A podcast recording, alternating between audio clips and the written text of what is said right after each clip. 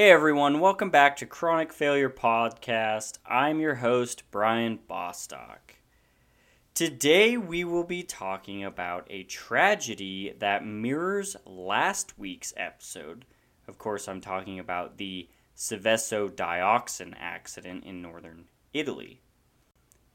Today we're turning our attention to India. In fact, this week's episode is said to be India's worst industrial disaster. And this disaster is the Bhopal gas tragedy. Let's go ahead and get this episode started. I hope you enjoy today's episode, and as always, thank you for listening. More than 137 million Americans are living in places with unhealthy levels of air. The number of weather-related disasters has increased fivefold in the past 50 years. Tonight, amid record-breaking heat, an explosive wildfire bringing devastation to Northern California. The Red Sea corals are under threat of toxic wastewater being dumped into the sea from an oil processing plant. It is the release of dangerous ancient microbes buried deep under the permanent frozen zone. On the night of December 2nd, 1984, an invisible menace seeped through the streets of Bhopal, a city in the Madhya Pradesh province of India. Before the sun would rise on that day, thousands would die in their sleep. Unfortunately, the nightmare would reach its zenith later, as thousands more would be set to lose their lives in the aftermath of what would become the worst industrial accident in history. Now, before we get into the disaster and what led up to it, let's kind of contextualize a little bit. Bhopal is a town, as I said, in the Madhya Pradesh province of India. Now, Madhya Pradesh is located in central India, and it also boasts having an easily accessible transport infrastructure. So Bhopal experienced a population burst in the stretch between the 1950s and the 1980s, and this saw the population increasing from 60,000 people to upwards of 800,000 people. In the 1960s, there was a green revolution underway in India. So agriculture shifted into a more modernized version, which meant the adaptation of new technology such as pesticides and herbicides. Later on in the 1970s, the Indian government initiated policies encouraging foreign companies to invest in local industry. This is where the Union Carbide Corporation comes into play, or the UCC. Now, this was a U.S. company. It came in and built a plant in Bhopal by way of its subsidiary, which was Union Carbide India Limited, in order to capitalize on the modernization of the agricultural sector, as well as the incentives laid out by the Indian government. Now, it should be noted this U.S. company-built plant was built sometime between 1969 and 1970. Unfortunately, the sources kind of contradict each other when it comes to that. So, when it came to it, in short, UCC foresaw an untapped market in India. In the remainder of this episode, I will call the plant either UCIL or Bhopal, just for brevity's sake. So, this UCIL plant produced carbaryl, a pesticide which was marketed under the brand name Sevin. That's S-E-V-I-N. So, Sevin was an insecticide. It was commonly used in Asia, and it was originally produced using imported chemical components. Now, one of the ingredients in the creation of Sevin was a chemical called methyl isocyanate, which we'll refer to as MIC in this episode for short. Now, it should be noted there are other methods of making Sevin that do not rely on the use of this MIC, but they tend to be more expensive. In 1979, UCC decided to manufacture MIC directly at the Bhopal plant. Now, this practice is called backward integration, and it's characterized as the manufacture of raw materials and intermediate products for formulation of the final product within one facility. Now, this process tends to be characterized as being inherently more sophisticated and hazardous. So one question many people have in mind is, why Bhopal? So UCC chose Bhopal to build a plant for its central location and easy access to transportation. The plant itself is surrounded by what is referred to in our source material as working class slums. In the neighborhoods of Bhopal, you can find two types of housing. The Kucha houses. These houses traditionally have no windows and no doors, or the puka houses. And these houses are more permanent structures akin to a westernized version of a house. You know, things like permanent structure that has doors and windows. So other names for these areas are also shanty towns and hutments. Now, this is the backdrop against which our story will later unfold. Now, after this disaster, a sentiment was cultivated in the West immediately following, as Annie Rice, a contributing writer for the International Labor Organization, aptly points out in her article titled "Bhopal Revisited: The Tragedy of Lessons Ignored," published in the Asian Pacific Newsletter in 2006, quote, "At the time, many people in developed countries viewed the Bhopal tragedy as an isolated event in a faraway land that resulted from conditions and factors endemic to developing countries. Statements were made by governments and the chemical industry that such an accident could not occur in the industrialized Western countries. Some even suggested that accidents like Bhopal were to be expected, the price that must be paid for technological development." Hopefully, this podcast has demonstrated time and time again that this type of incident is not isolated to just developing countries. That is a very good point that I like to bring out in these episodes. Subsequent reports on this disaster would infer that the plant operated in a problematic way, which was common in many industrial sectors worldwide at the time. Now, going back to Rice in her article, she rounds them up as, quote, concrete and preventable problems. Now, the sheer scale of the loss of life in this event, however, has made it unique in that it is the worst environmental disaster in history in terms of its death toll. So let's go ahead and get back to the main story.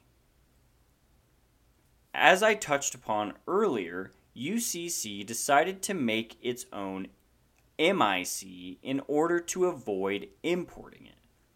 So what is this MIC? Well, it is an intermediate chemical that was used in the production of several pesticides. It's extremely toxic, and it happens to be colorless, odorless, lacrimatory, and flammable. When one is exposed to MIC, they may experience one or all of these symptoms: eye irritations, breathlessness, vomiting, and death within hours. Another interesting tidbit of information is MIC's relationship with water. So MIC is actually water soluble. In fact, it reacts strongly with water. So when mixed with water, it causes an exothermic reaction. So at 25 degrees Celsius in excess water, half of the MIC is consumed within 9 minutes. So this can be an issue. If the heat is not properly removed from the heating mixture, the rate of the reaction will increase and rapidly cause the MIC to boil. So this exothermic process can lead to a runaway reaction. Because of MIC's volatile nature, strict storage guidelines are meant to be observed for its containment on site. At this UCIL plant, there was a requirement that they always have an empty tank on hand, and that's in order to dump out excess MIC. These storage tanks should only be filled with MIC at about 50% capacity, which is about equivalent to 30 tons of this liquid. Now, the remaining 50% of the tank would then be filled up with liquid nitrogen, which would keep the MIC stabilized. So the way it stabilized it is that the pressurized inert nitrogen gas pressurized the liquid MIC and allowed the mixture to be pumped out at will. And it also allowed the tank to be protected from impurities and moisture. Because this mixture is so potent, there is some infrastructure that was put into place to maintain safety. One such system was a vent gas scrubber, and this part was designed to neutralize toxic discharge from the MIC system with caustic soda. Now, the second system was a 30-ton refrigeration unit. Now, this refrigeration unit was used as a safety component to cool the MIC storage tanks. And then on top of that, the third system was a gas flare safety system, or what is commonly known as a flare tower. As I mentioned earlier, MIC is a compound used in the manufacturing process to make Sevin. So how does this part of the process work? Well, manufacturing MIC requires two components combined at high temperatures in their gaseous phases. So these two components are methylamine and phosgene, and those make up MIC. Now, to go on further and create Sevin, the MIC is combined with one Naphthol. Let's go ahead and shine a little light on the corporation. When UCC set up for shop in India, the Indian government originally gave the company permission to generate up to 5,000 tons of Sevin. Now, in reality, the market demand for Sevin at the time was closer to 2 tons.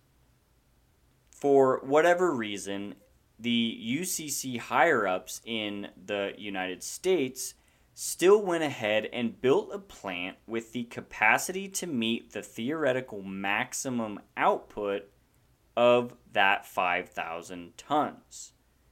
Now, this means that the facility was very large, and it also meant that it employed many people. This, of course, resulted in the plant being oversized and overstaffed.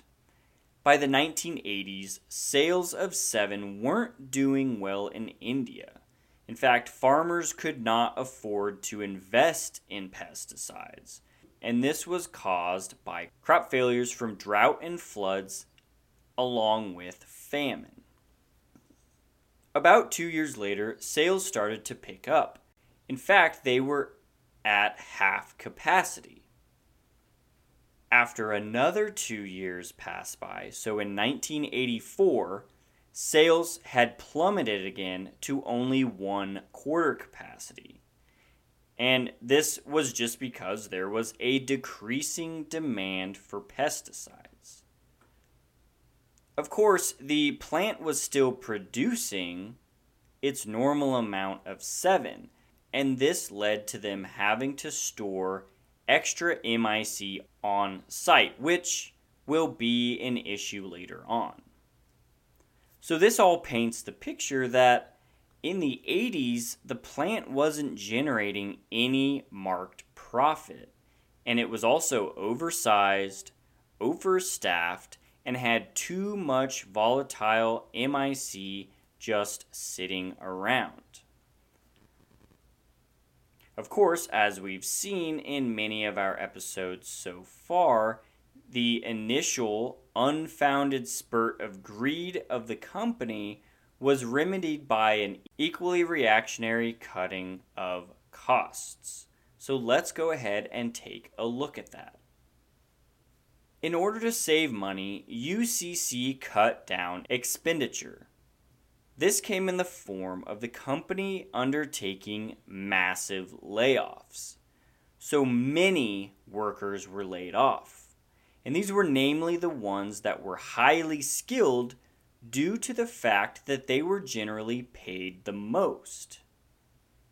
And an example of this was the US-born plant director being laid off.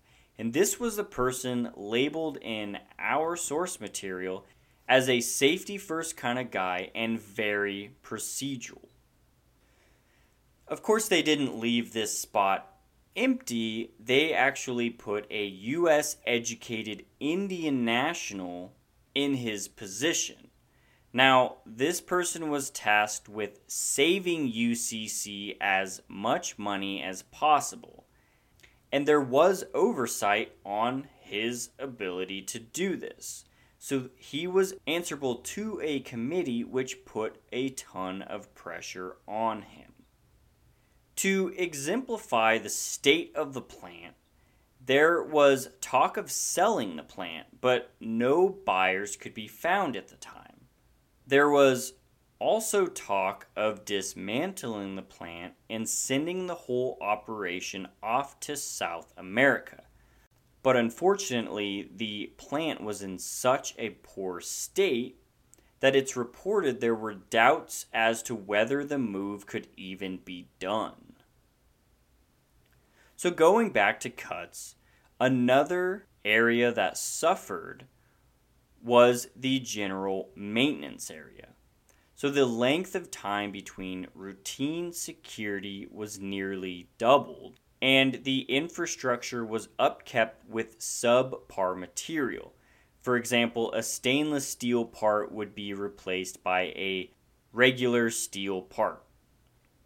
So with all this going on, there was a general feeling of sweating the assets, which translates as using materials and machines to the bone, or until they die. Now, methods of operation were also becoming more carefree and hazardous. As you can imagine, all these factors would bleed into the unfortunate turn of events that happened in December of 1984. Going back to the beginning of this episode, the MIC needed to manufacture Sevin was stored on site. Now, along with this, I mentioned the very specific storage guidelines when it comes to storing MIC. So talking about these storage tanks that were used, there was 3 double-walled, partially buried tanks, and they were codenamed E610, E611, and E619. Now, each tank could contain 68,000 liters of product. Of course, these tanks were not just out in the middle of nowhere. There was some infrastructure to get the MIC from the manufacturing process to the storage. So, from the plant, a common pipe would run along the tanks and then branched out, feeding each individual tank. Now, each pipe was outfitted with a safety relief valve that in turn fed into a common relief pipe. A rupture disc was installed at the end of the relief line, and this was designed to break at 40 psi, or pounds per square inch. Now, at the time, there was yearly safety inspections that were being scaled back due to those cutbacks I spoke of. One of these inspections, however, occurred in 1984. Now, this inspection revealed some worrying trends. Poor worker performance, as well as alarms and instruments being poorly maintained and not regularly tested. What's more is in 1984, a senior engineer reported that what he saw at the plant was worrying. Now, with the complaints and the inspections, an internal report was drawn up the same year, which highlighted the risk of a runaway reaction in the MIC storage tanks due to a number of defects. Unfortunately, the report was never forwarded through the relevant channels in order to see meaningful change. Now that we have the background of the location and some of the equipment that was used, let's go ahead and talk about the disaster. On the night of December 2nd, 1984, water made its way into the MIC storage tank. As you may recall, MIC is highly reactive to water. Different theories would result when it comes to the intent behind the origin of the accident, but here is what you need to know. During a routine cleaning operation, water infiltrated tank E610. Now, it was reported that there was a clog in the pipe that connected the plant to the storage tank. So naturally, a hose was connected to the pipe and water was passed through in an attempt to unclog it. At the time, the affected tank, E610, contained 42 tons of MIC, which is 12 tons more than what is slated to be in those tanks. What followed this mix of water and MIC was the worst case scenario, a runaway exothermic reaction. This reaction was exacerbated by contaminants, high ambient temperatures, and the presence of iron from the corroding non-stainless steel pipes. So around 10 p.m., the pressure in tank E610 was noted as being 2 psi, which doesn't sound like a lot, but it would increase from there. By 11 p.m., pressure had risen and was recorded at 10 psi. It was at this time 2 senior employees reported that the pressure reading must have been a malfunction, and it was assumed that the gauge was just faulty. This was a bad call, certainly, but it put things into perspective. Shakil Qureshi, the supervisor who was on duty at the time, was quoted as saying, "Instruments often didn't work. They got corroded and crystals would form on them." Around 10:30 p.m., the first signs of exposure were being felt by employees, which prompted the search for a leak. At 11:45 p.m., a leak was found. Now, even though there was a leak and employees were feeling the effects of these chemicals, Qureshi ultimately decided that the leak would only be addressed after the 12:15 break. This was another bad call. Qureshi claimed that he was only told about a water leak, not a gas leak. So after the break ended at 12:40, it is reported that the reaction in the tank accelerated rapidly within the span of 5 minutes. In fact, temperatures in the tank now had passed the 25 degrees Celsius, and this was noted by Suman Day, which was a worker at the plant at that time. Now, at this point, with the temperature being that high and so much time passing by, the pressure in the tank had soared to an astonishing 55 psi.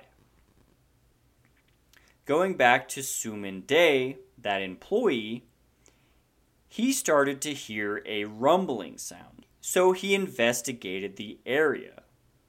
As he was investigating, the concrete slab where he stood, which was a 60-foot concrete area, which was at least 6 inches thick, began to crack. It was around this time an emergency relief valve busted open and started venting toxic gas directly into the air. Now, if we recall in the beginning of the episode, this vented gas should have been vented off into a capturing system with caustic soda, but unfortunately, this was not the case. At least 3 safety measures were in place to prevent such an event from occurring, and all of them failed. The fast-acting Qureshi ordered that a water curtain be sprayed on the gas cloud. Now remember, MIC is water soluble. The water jet was designed to reach a height of 12 to 15 meters, but this particular gas cloud was emanating at a height of 33 meters, so it was simply out of reach. And this would be the first failed attempt at curtailing this accident. Now, going back to one of those systems that I mentioned, the vent gas scrubber, which was designed to neutralize toxic discharge from the MIC system with caustic soda, it had been shut off 3 weeks prior. And in any case, it was actually ill-equipped. It was later said that it did not have enough caustic soda to neutralize this size of reaction. Now, that second system, the refrigeration unit used to cool the storage tanks, had also been shut down and had been drained of its coolant, which was being used in another part of the plant. Now, of course, we already know it failed, but that third system, the gas flare safety system, had actually been disconnected for about 3 months due to the maintenance of a corroded pipe. Now, of course, as all of this was going on, the safety features were being shut down and pipes were corroding, causing other things to be shut down. Production of Sevin resumed as per usual, just without any safety measures. About 30 tons of MIC escaped from the E610 tank in the first hour of the leak. It was at 12:50 an employee triggered 2 siren alarms. Now the first, a muted siren, rang inside the plant, and the second, a loud alarm, was designed to alert the public. Now, as you can probably guess, this alarm system had been decoupled in 1982. So this meant that one could set off the alarm internally, warning UCC staff inside the plant of an imminent danger, whilst avoiding alerting the public, and no one seemed to know this. Now, the rationale there was that in some cases, the public didn't need to be needlessly alarmed by the incidents. Incidents such as minor leaks. The outside alarm, in this case, was quickly turned off by plant personnel. And it was reasoned that the public just didn't need to be notified at this time. But as we know, a plume of gas had already escaped into the early morning air. The cool morning air started to condense the gas, and so it began floating down on Bhopal, where it would then creep into homes with no windows, or into homes with open doors and windows. Now, almost 2 hours later, the public siren came back on. But by then, people had already been made aware. Either they had been jolted from sleep by the first signs of exposure, or the screams of their neighbors and the ensuing cacophony in the streets. According to the book titled Advocacy After Bhopal by Kim Fortun, quote, within hours, the homes and streets of Bhopal were littered with human corpses and the carcasses of buffaloes, cows, and birds. And an estimated 3,800 people died immediately, mostly in the poor slum colony adjacent to the UCC plant. Had the sirens of the slums been alerted in any way, they could have potentially sheltered in place, which, being slums and not really having good sealed structures, probably wouldn't have been the best idea, but they most importantly could have evacuated, and perhaps the outcome would have been different. According to the entry by the Center for Science and Environment, the CSE, quote, UCC's report on the incident claims that tank E610 had 90,000 pounds of MIC at the time of the incident. For approximately 2 hours, the safety valve remained open, releasing over 50,000 pounds of MIC in vapor and liquid form, and God alone knows what other gases. Phosgene, hydrogen, cyanide, carbon dioxide, all of which have been mentioned, could have been released sometime between 1:30 a.m. and 2:30 a.m. The safety valve receded as the tank pressure went below 40 psi. Now, of course, we know now that the damage, irrevocable and only just beginning, was already well underway. When it comes to the effects of the Bhopal gas tragedy, they were acute and immediate, as well as extensive and drawn out. Initially, exposed individuals suffered from coughing, severe eye irritation, a feeling of suffocation, burning in the respiratory tract, breathlessness, stomach pains, and vomiting.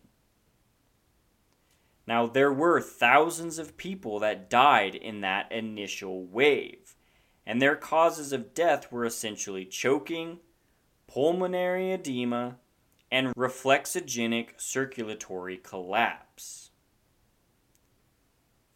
Now, because of this, the local hospitals were overrun. What's more, in a parallel to our Seveso episode, doctors were unable to treat the first waves of victims, as UCC had still not released that the noxious gas had been released from its plant and that it was, in fact, MIC. Now, some reports state that a spokesperson for UCC had even stated that the gas was responsible for itchy eyes at best. Now, the exact number of deaths is difficult to tally. Many corpses were thrown into the river, and many family members would take their relatives' body away from the hospitals and morgues without the deceased person being registered or identified. In 2008, the government of Madhya Pradesh paid out compensation to the families of 3,787 victims who lost their lives in the initial gas leak. A further 574,366 injured victims were compensated as well.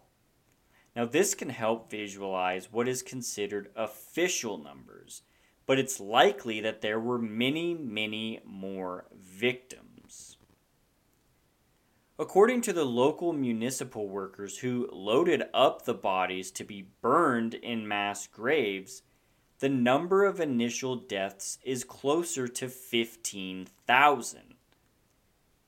The number of shrouds sold in the city following the disaster would place the number at around 8,000. So as you can see, there is a lot of variation, but UCC's number is quite conservative regardless. Let's go ahead and finally look at the aftermath of this tragedy. In his book titled Bhopal, Vulnerability, Routinization, and the Chronic Disaster, Ravi Rajan fittingly characterizes the aftermath of Bhopal as such, quote, "The disaster has, during the past 14 years, metamorphosed from a sudden calamity to a chronic cancer." It's been reported that in the decades following the accident, 500,000 people were still suffering from residual health effects and increased vulnerability. The survivors of the initial gas cloud were reported as suffering from cancers, blindness, loss of livelihood, financial strain, and post-traumatic stress disorder. In around 1985, the Indian Council for Medical Research established the Bhopal Gas Disaster Research Center at the Gandhi Medical College in Madhya Pradesh in order to study the effects of MIC.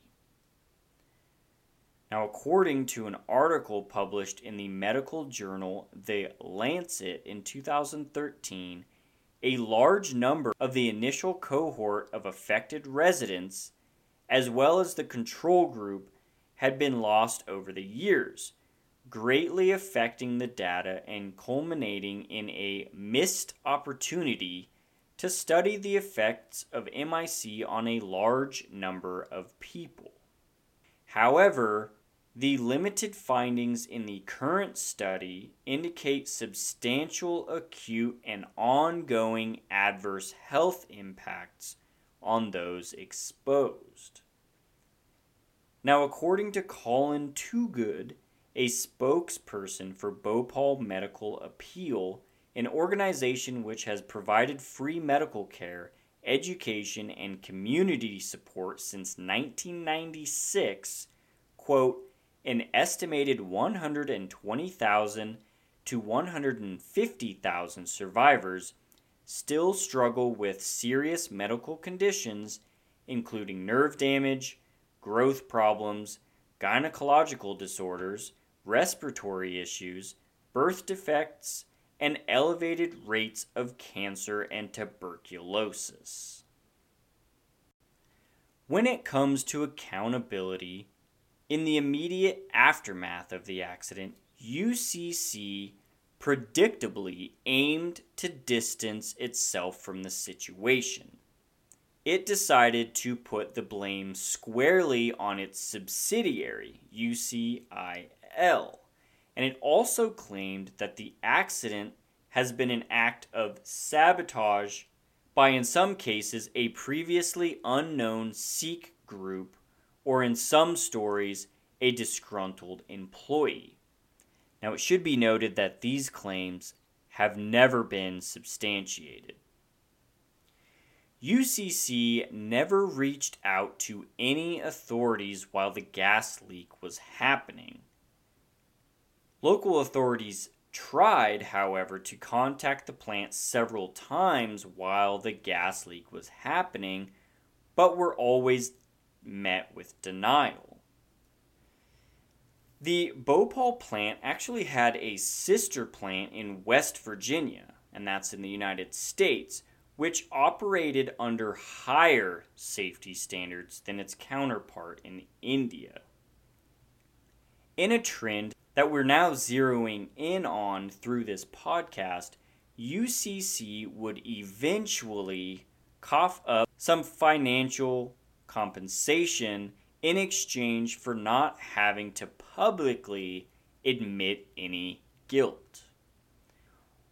While they tried to play this off, survivors of the disaster have still been fighting for damages and medical rehabilitation. In February of 1989, UCC was ordered to pay out $470 million for the damages caused by the Bhopal disaster.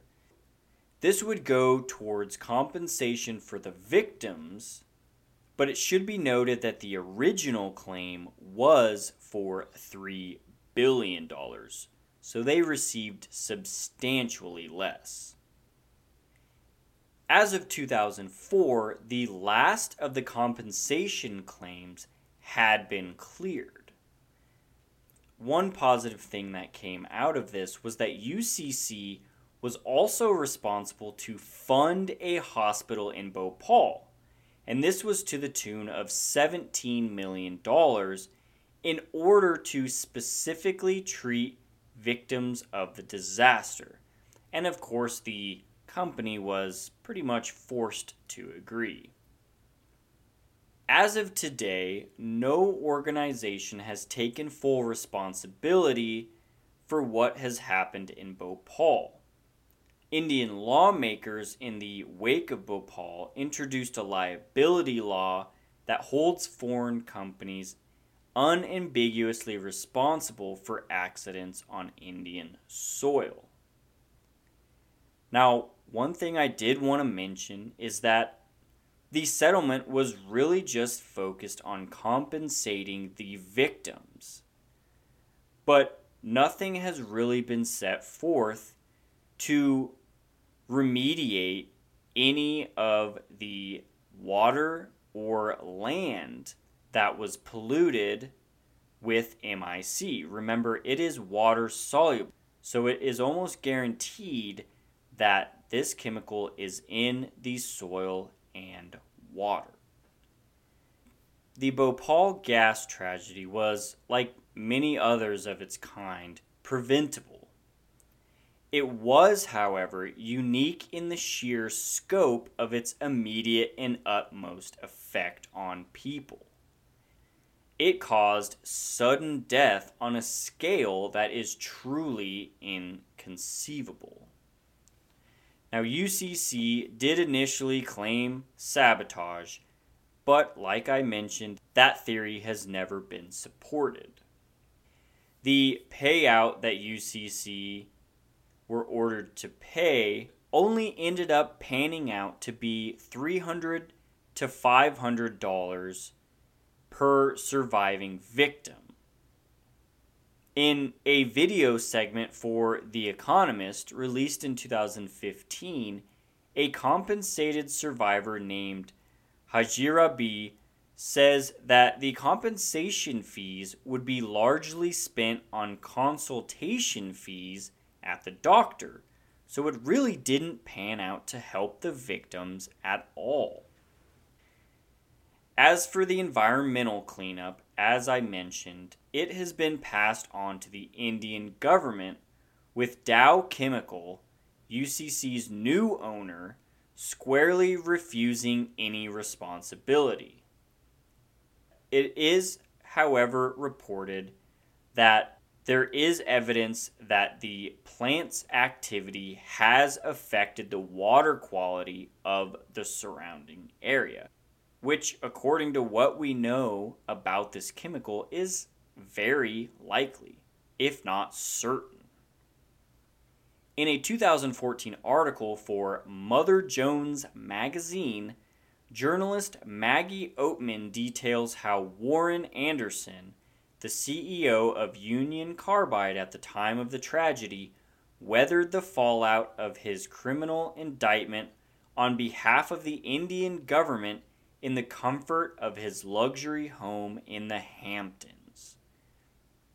And this is such a stark dichotomy when presented with the backdrop of Bhopal. The victims of the plant's toxic wretch in 1984 were largely poor, with no tangible way to seek out justice for their undeserved suffering. Organizations, however, such as Amnesty International, are still pushing for Union Carbide's current owner, Dow Chemical, to accept responsibility for the Bhopal tragedy, arguing that at the very least, it is their moral responsibility to fully pay for the cost of the disaster. Now, unfortunately, when it comes to business, morality is the last thing on their mind. Once again, I'd like to thank you for listening to this week's episode. I know we've had two separate gas type incidents in a row. I promise next week we will not have a similar episode, but I cannot promise that we won't have similar episodes in the future. Initial research was done by Chloe Kibbe. I want to remind you that we do have an Instagram page.